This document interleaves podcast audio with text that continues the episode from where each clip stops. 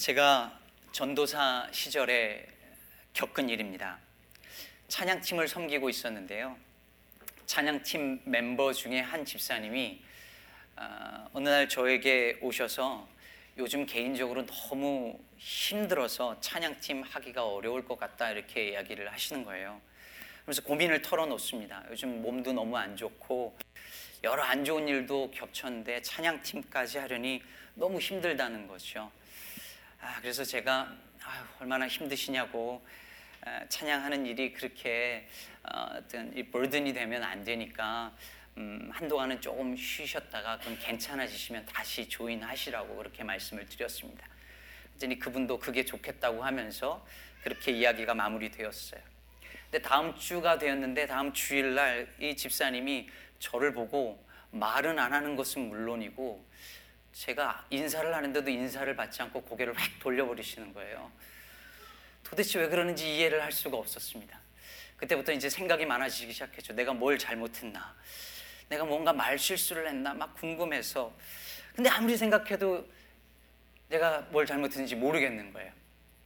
나중에 알고 봤더니 그분이 제가 그분을 더 적극적으로 잡지 않았다고. 그게 서운하고 그게 상처를 받았다는 거죠. 무슨 말이냐면 제가 아유 그래도 집사님 하셔야죠. 집사님 없으면 우리 찬양팀이 어떻게 해요? 그래도 하셔요. 제가 도와드릴게요. 뭐 이렇게 말하기를 기대했다는 거예요. 근데 목 전사님이 적극적으로 안 잡았다고 상처받았다고 그러시면서 이렇게 하는데 그냥 확 가버리시고 아 그래서 참 힘들었던 기억이 있습니다. 생각해 보면 그때 제가 좀 미숙하기도 했지만 당시로서는 그게 그렇게 상처받을 일인가 이해하기 어려운 일이기도 했습니다. 교회에서 목회자들이 가장 많이 듣는 말이 상처받았어요. 입니다. 참 이상하죠. 교회 밖에서는 그렇게 상처받지 않는데 상처받았다는 말도 잘 못 듣겠는데 이상하게 교회에서는 그렇게 쉽게 들리는 말이 상처받았다입니다. 그러니까 사람들이 교회 밖보다 교회 안에서 더 상처를 많이 받는다는 얘기가 될 것 같아요. 어쩌면 교회 밖에서는 아무렇지도 않은 일처럼 지나가는 일인데 교회에서는 쉽게 상처를 받습니다. 목사님이 교회 목사님이 기도하실 때 자기 이름을 빼먹었다고 상처받고 목사님이 어, 예배 끝나고 나가는데 저 집사님 손은 꽉 잡아주고 자기 손은 살살 잡아줬다고 또 상처받고 이러다 보니 많은 목회자들이 목회의 대부분을 상처받은 교우들 찾아가고 달래고 설득하느라 많은 시간과 에너지를 다 소진해 버리곤 합니다. 특히 상처받았다는 말이 교회에서는 전문 용어로 시험 들었다 그러잖아요. 그러니까 결, 이 시험 드시고 상처 드신 분들, 이분들의 결론은 특히 나 교회 안 나가. 이렇게 끝납니다. 그러니 상처받고 시험 든 성도님께서 교회 안 나온다고 하면 목회자는 그날부터 온 몸과 마음이 다 소진될 정도로 그 일에만 집중하게 돼요. 더구나 작은 교회인 경우에는 온 교회가 그 상처받으신 분으로 인하여 다 술렁거립니다. 제가 어릴 적부터 신앙생활을 했고 지금 27년째 사역의 현장에 있으면서 이 부분에 대한 고민이 참 많았습니다. 상처받았다는 분들을 나 몰라라 할 수도 없는 노릇이고 그렇다고 그런 일에 너무 휘둘리다 보면 그래서 에너지를 소비하다 보면 목회가 뭔가라는 회의도 오고 교회가 늘 비본질적인 일에 에너지를 쏟는 것도 고민이 되었습니다. 그래서 고민 끝에 저 나름대로의 원칙을 세웠습니다. 초신자나 믿음이 적은 분들이, 믿음이 없는 분들이 상처받았다고 하면 얼마든지 상담도 하고 찾아도 갑니다. 정말 몸과 마음이 아픈 분들을 돌보는 것은 제 역할이요, 사명이기도 하니까요. 제가 잘못한 일은 사과도 합니다. 하지만 교회 생활을 오래 했거나 교회에 대해서 알 것 다 알만한 분들, 특히 중직자들이 서운하다면서 교회 안 나오는 것을 무기로 삼을 경우에 저는 매우 단호합니다. 일절 찾아가지도 않고 전화도 하지 않습니다. 미리 알고 계셔야 됩니다. 하지만 그러면서도 겉으로 볼 땐 찔러도 피 한 방울 안 나올 것처럼 버티지만 사실 그런 일이 일어나면 참 괴롭습니다. 내가 세운 원칙에 맞나 싶어서 밤잠 못 이루고 고민하고 또 기도합니다. 사랑하는 여러분, 교회에서 상처받는 일이 없으면 아예 없으면 정말 좋겠지만 만일 그게 안 된다면 그 상처가 관계가 깨어지는 파괴적인 결과가 아니라 좀 더 파시티브한, 좀 더 긍정적이고 적극적인 어떤 방향으로 바뀔 수는 없을까요? 저는 그 가능성을 오늘 본문에 등장하는 아둘람 굴에서 아둘람 공동체에서 찾았습니다.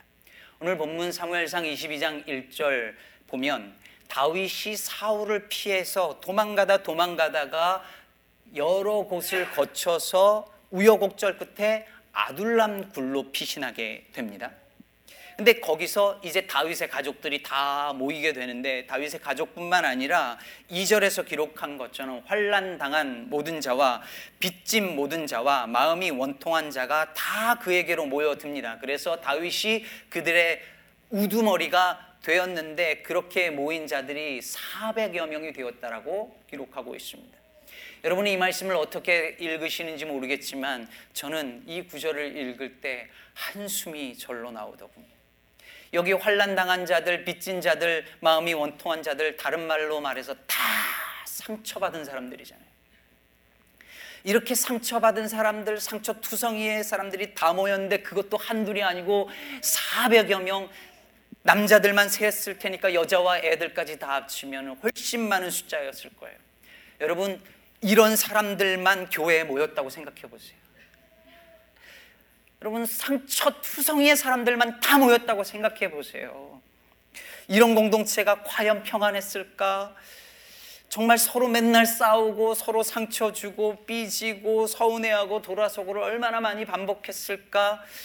이들을 이끄는 그 우두머리 다윗은 얼마나 힘들었을까? Poor Pastor David 이런 생각이 들면서 막 공감이 막 되는 거예요. 그런데 말입니다. 성경을 계속 읽다 보면 훗날 이 아둘람 공동체에 모여든 바로 이 사람들이 다윗 왕조의 중요한 역할을 하는 사람들이 됩니다. 이 상처와 아픔으로 가득한 공동체가 깨지지 않고 고스란히 다윗 왕조와 이스라엘을 위하여 쓰임 받게 된다는 것입니다. 여러분 저는 이게 교회의 모습이어야 하고 하나님 나라의 비전을 보여주는 공동체라고 생각합니다. 교회는 아무 상처 없는 사람들이 모이는 곳이 아니라 세상에서 이미 상처받고 깨진 사람들이 모이는 곳이고 그 상처와 아픔으로 가득한 사람들이 결국에는 하나님 나라를 위하여 쓰임받는 공동체가 되는 것입니다. 이것이 우리를 향한 하나님의 꿈이요 교회를 향한 비전 아니겠습니까?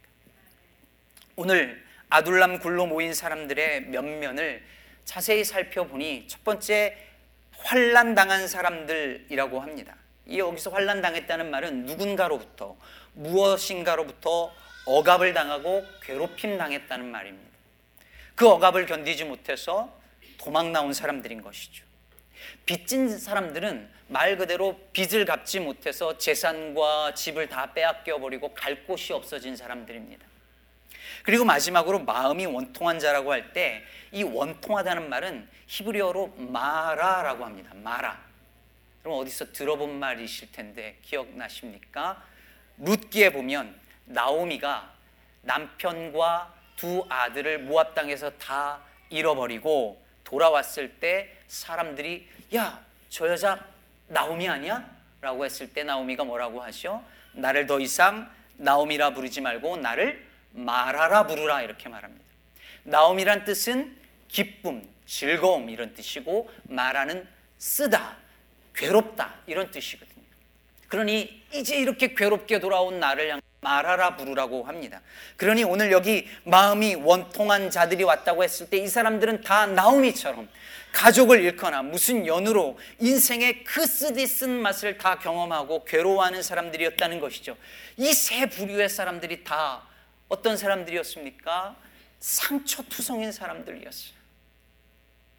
그런데 여기 공통점이 이 사람들에게 있었는데 그것은 갈 곳이 없는 사람들이었다는 것입니다. 억압을 당하고 빚을 지고 마음이 온통한 이 사람들은 그 어디에도 갈 곳 없는 사람들이었습니다. 그래서 다들 그 갈 곳을 찾아서 헤매다가 이 아둘람 굴러 온 것이죠. 제가 연초에 은혜에 대해서 설교할 때에 사람이 된다는 건 장소 혹은 자리를 갖게 되는 것이다 라는 말을 소개했는데 혹시 기억하실지 모르겠습니다. 김연경의 사람, 장소, 환대라는 책에 나오는 문장이에요.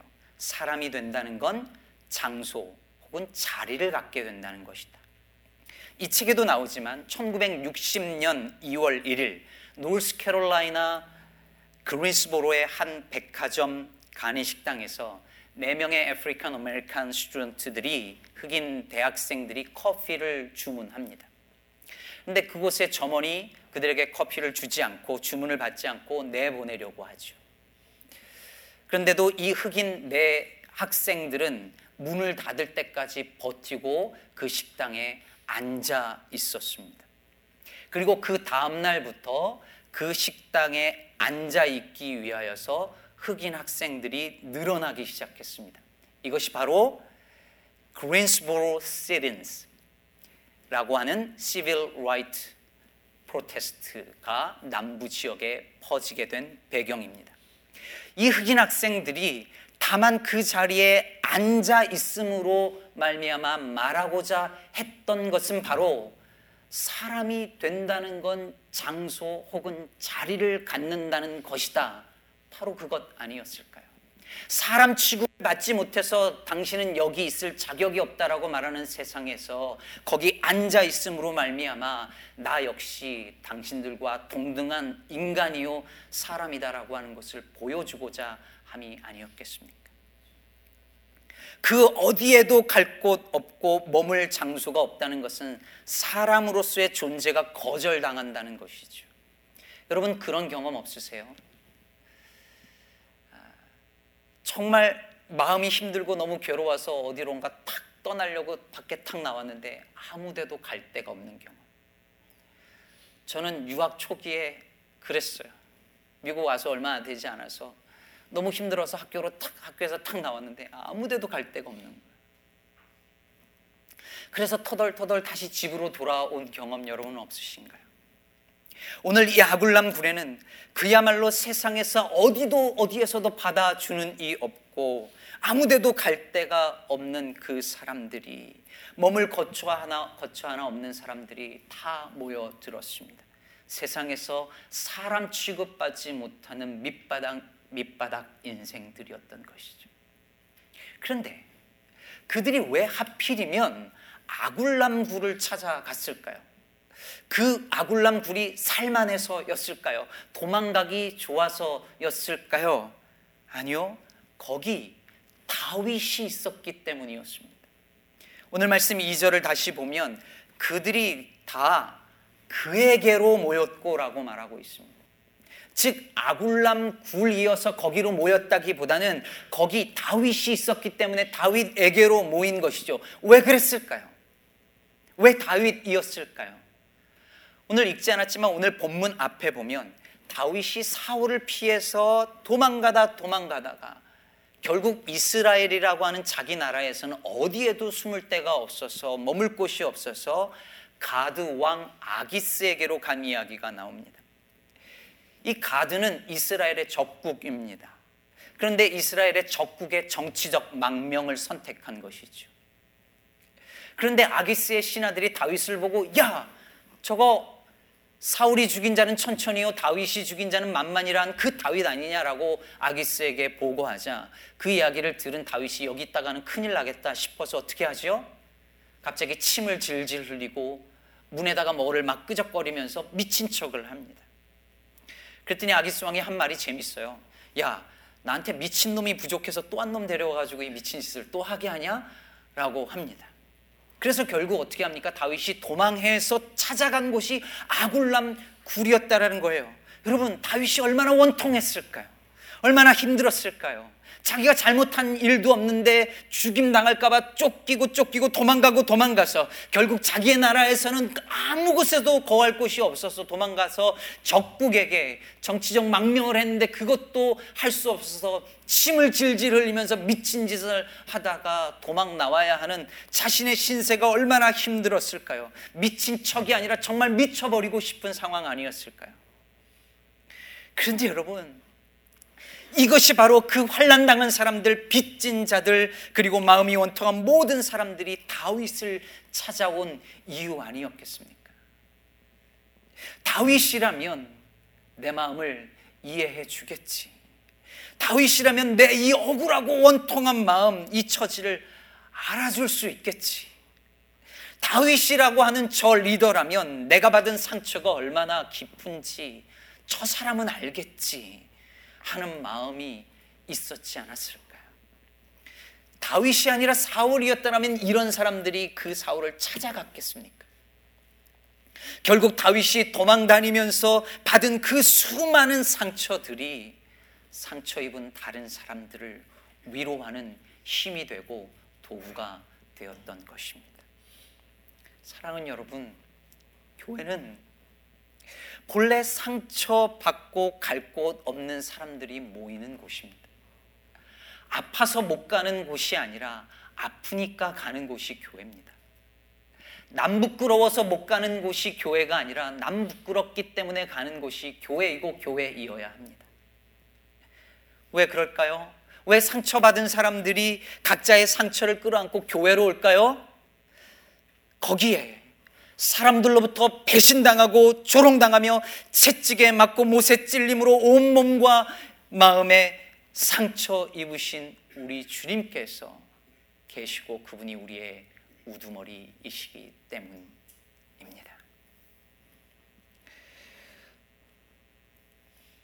그가 찔림은 우리의 허물을 허물 때문이요. 그가 상함은 우리의 죄악 때문이라 그가 징계를 받음으로 우리는 평화를 누리고 그가 채찍에 맞음으로 우리는 나음을 받았도다. 그분이 입으신 상처가 우리의 상처를 치유하는 힘입니다. 다윗이 갈 곳 없는 이들의 우두머리였던 것처럼 여우도 굴이 있고 공중에 새도 거처가 있으되 인자는 머리 둘 곳 없다 하신 주님께서 우리의 주인이십니다. 그러므로 여러분 교회 안에는요, 상처가 없을 수 없습니다. 교회는 본래부터 상처 입은 사람들이 모이는 공동체니까요. 문제는 그 상처를 가지고 내 상처를 가지고 상대방을 찌를 것이냐, 아니면 그 상처로 상대방을 오히려 치유해 줄 수 있을 것이냐입니다. 제가 뉴저지에 있을 때 나이 많으신 어르신들만 지역교회에서 다 모여서 하는 수양회가 있었습니다. 한 70세 이상의 어른들 어르신들이 다 모여요. 각 교회에서 뉴욕, 뉴저지에서 다 모입니다. 그런데 모이셔서 이제 어떤 걸 했냐면 이렇게 다 앉으셔서 한의사분이 오셔서 침을 다 놔주는 순서가 있었어요. 어르신들이 되게 좋아하는 순서거든요. 다 이렇게 릴렉스하면서 침을 다 맞는 거예요. 근데 이제 그 어, 뉴저지에서 오신 어떤 여자 장로님이 계셨는데 이 장로님이 옆에 있는 분한테 아유 장로님은 어디서 오셨어요? 이렇게 물어보니까 어디서 왔다 그러니까 이 장로님이 아유 우리 교회 근처에 계시네 우리 교회 한번 놀러 오세요 이랬어요. 그랬더니 뉴욕에서 오신 어떤 어르신 남자 장로님이 갑자기 소리를 버럭 지르면서 세상에 제일 나쁜 게 남의 교인 뺏어가는 거라고 막 역정을 내시는 거예요. 그래서 이 할머니 권사님이 너무 당황해가지고 어쩔 줄 몰라 하세요. 그래서 제가 아유 장로님 그건 그 말이 아니고요. 그냥 교회에 있으니까 그냥 놀러 오시란 말이래. 근데도 소용없어요. 막 화를 내시면서 그래도 안 된다고 남의 교인 뺏어가는 게 제일 나쁜 짓이라고 막 소리를 지르셔서 저도 너무 당황했던 그 경험이 있습니다. 그래서 그 뉴저지의 여자 장로님은 다시는 그 수련회 안 오십니다. 여러분 자기가 그, 그, 그 뉴욕에 계신 그 장로님이 왜 그랬을까요?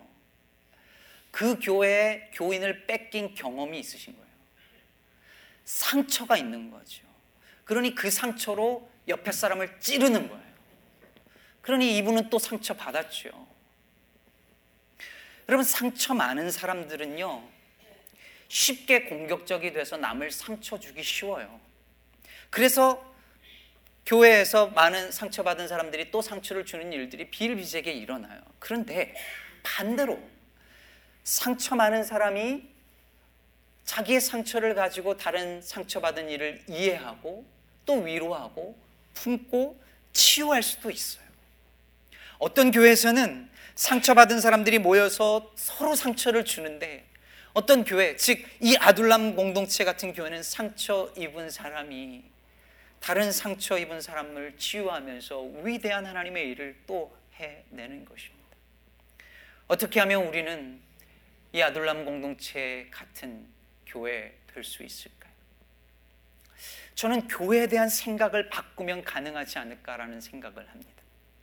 교회를 상처를 치유받기 위해서 모이는 곳이 아니라 상처로 치유 하기 위해 모이는 곳이라고 생각을 바꿔보자는 것입니다. 다시 말해서 교회는 내 상처를 치유받기 위해서 오는 곳이 아니라 내 상처로 누군가를 치유하기 위해서 오는 곳이라는 말입니다. 말장난 같지만 여러분 생각해 보세요. 이 땅의 모든 교회는 다 아둘람 공동체처럼 상처받은 사람들이 모이는 곳이에요. 상처받지 않은 사람이 뭐하러 교회 오겠어요? 그런데 어떤 교회는 교인들이 전부 다 나 상처받았다고, 나 위로해달라고, 나 좀 봐달라고, 나 치유해달라고 하는데 관심이 있어요. 그런데 어떤 교회는 교인들이 전부 다 내가 아닌 타인의 상처를 싸매고 끌어안고 위로하고 돌보는 데 관심이 있어요. 근데 참 신기하죠? 전부 다 다 나 상처받았다고 치료해달라고 떼쓰는 교회는 상처가 더 깊어져 가요. 그런데 전부 다 서로 상처받은 일을 감싸주고 돌보는 교회 성도들은 자신의 상처도 깊이 같이 치유받아요. 위로받기보다 위로하려고 했을 때 결국 자기도 위로받아요. 사랑받기보다 사랑하려고 힘쓸 때 자기도 사랑받는 거예요.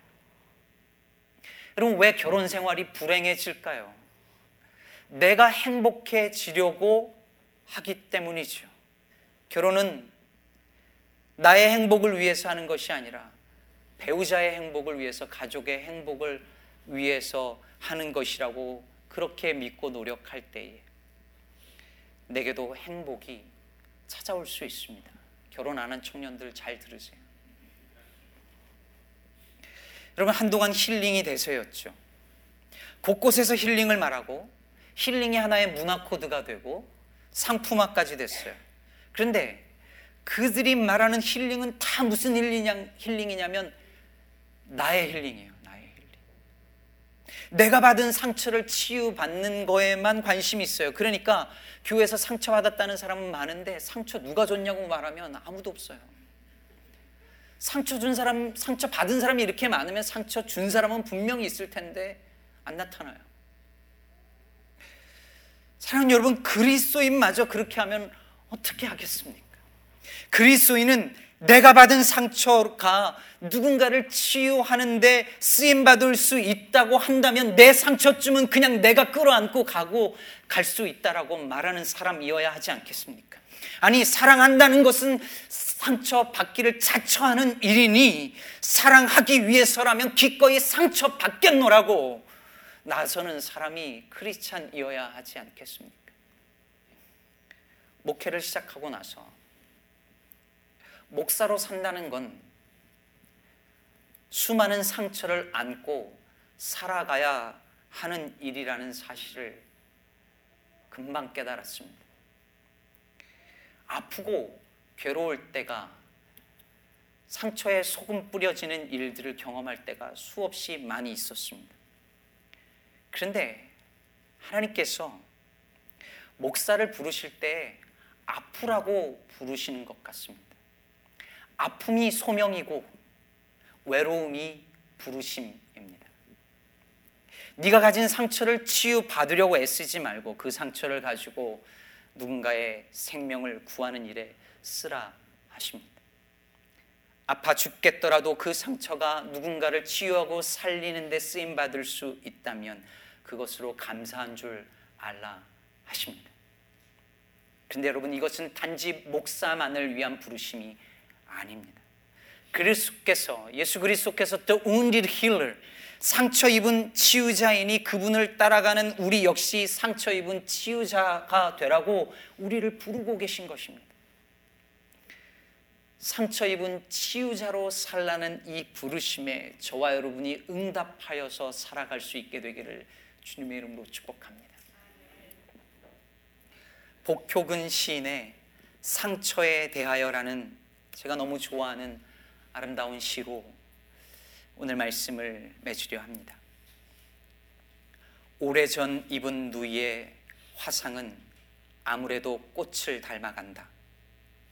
젊은 날 내내 속 썩어 쌓더니 누이의 눈매에선 꽃향기가 난다. 요즘 보니 모든 상처는 꽃을 꽃의 빛깔을 닮았다. 하다못해 상처라면 아이들의 여드름마저도 초여름 고마리 꽃을 닮았다. 오래 피가 멎지 않던 상처일수록 꽃향기가 괜다. 오래된 누이의 화상을 보니 알겠다. 향기가 배어나는 사람의 가슴 속엔 커다란 상처 하나 있다는 것. 잘 익은 상처에선 꽃향기가 난다. 시인은 자기 누이의 화상 상처에서 꽃을 보고 꽃 향기를 맡습니다. 상처 입은 사람의 눈매는 보통 보면 칼처럼 매서워서 찔리기도 한데 이 누이의 눈매에선 꽃향기가 난답니다. 그리고 시인은 깨닫습니다. 잘 익은 상처에는 향기가 난다는 것을. 그리고 그 향기가 배어나는 사람의 마음 속에는 커다란 상처가 있다는 것을. 사랑하는 여러분, 저와 여러분의 상처가 잘 익어서 남을 죽이고 상처 주는 독 냄새가 아니라 누군가를 치유하고 살리는 그리스도의 향기가 나기를 축복합니다. 고린도후서 2장 15절에서 바울은 우리는 구원받는 자들에게나 망하는 자들에게나 하나님 앞에서 그리스도의 향기라 했습니다. 우리 기쁨의 교회가 세상에서 상처받은 모든 사람들 누구나 올 수 있는 공동체가 되기를 바라는 동시에 우리의 상처로 누군가의 상처를 치유하며 싸매며 살아가는 상처 입은 치유자들 되기를 주님의 이름으로 축복합니다.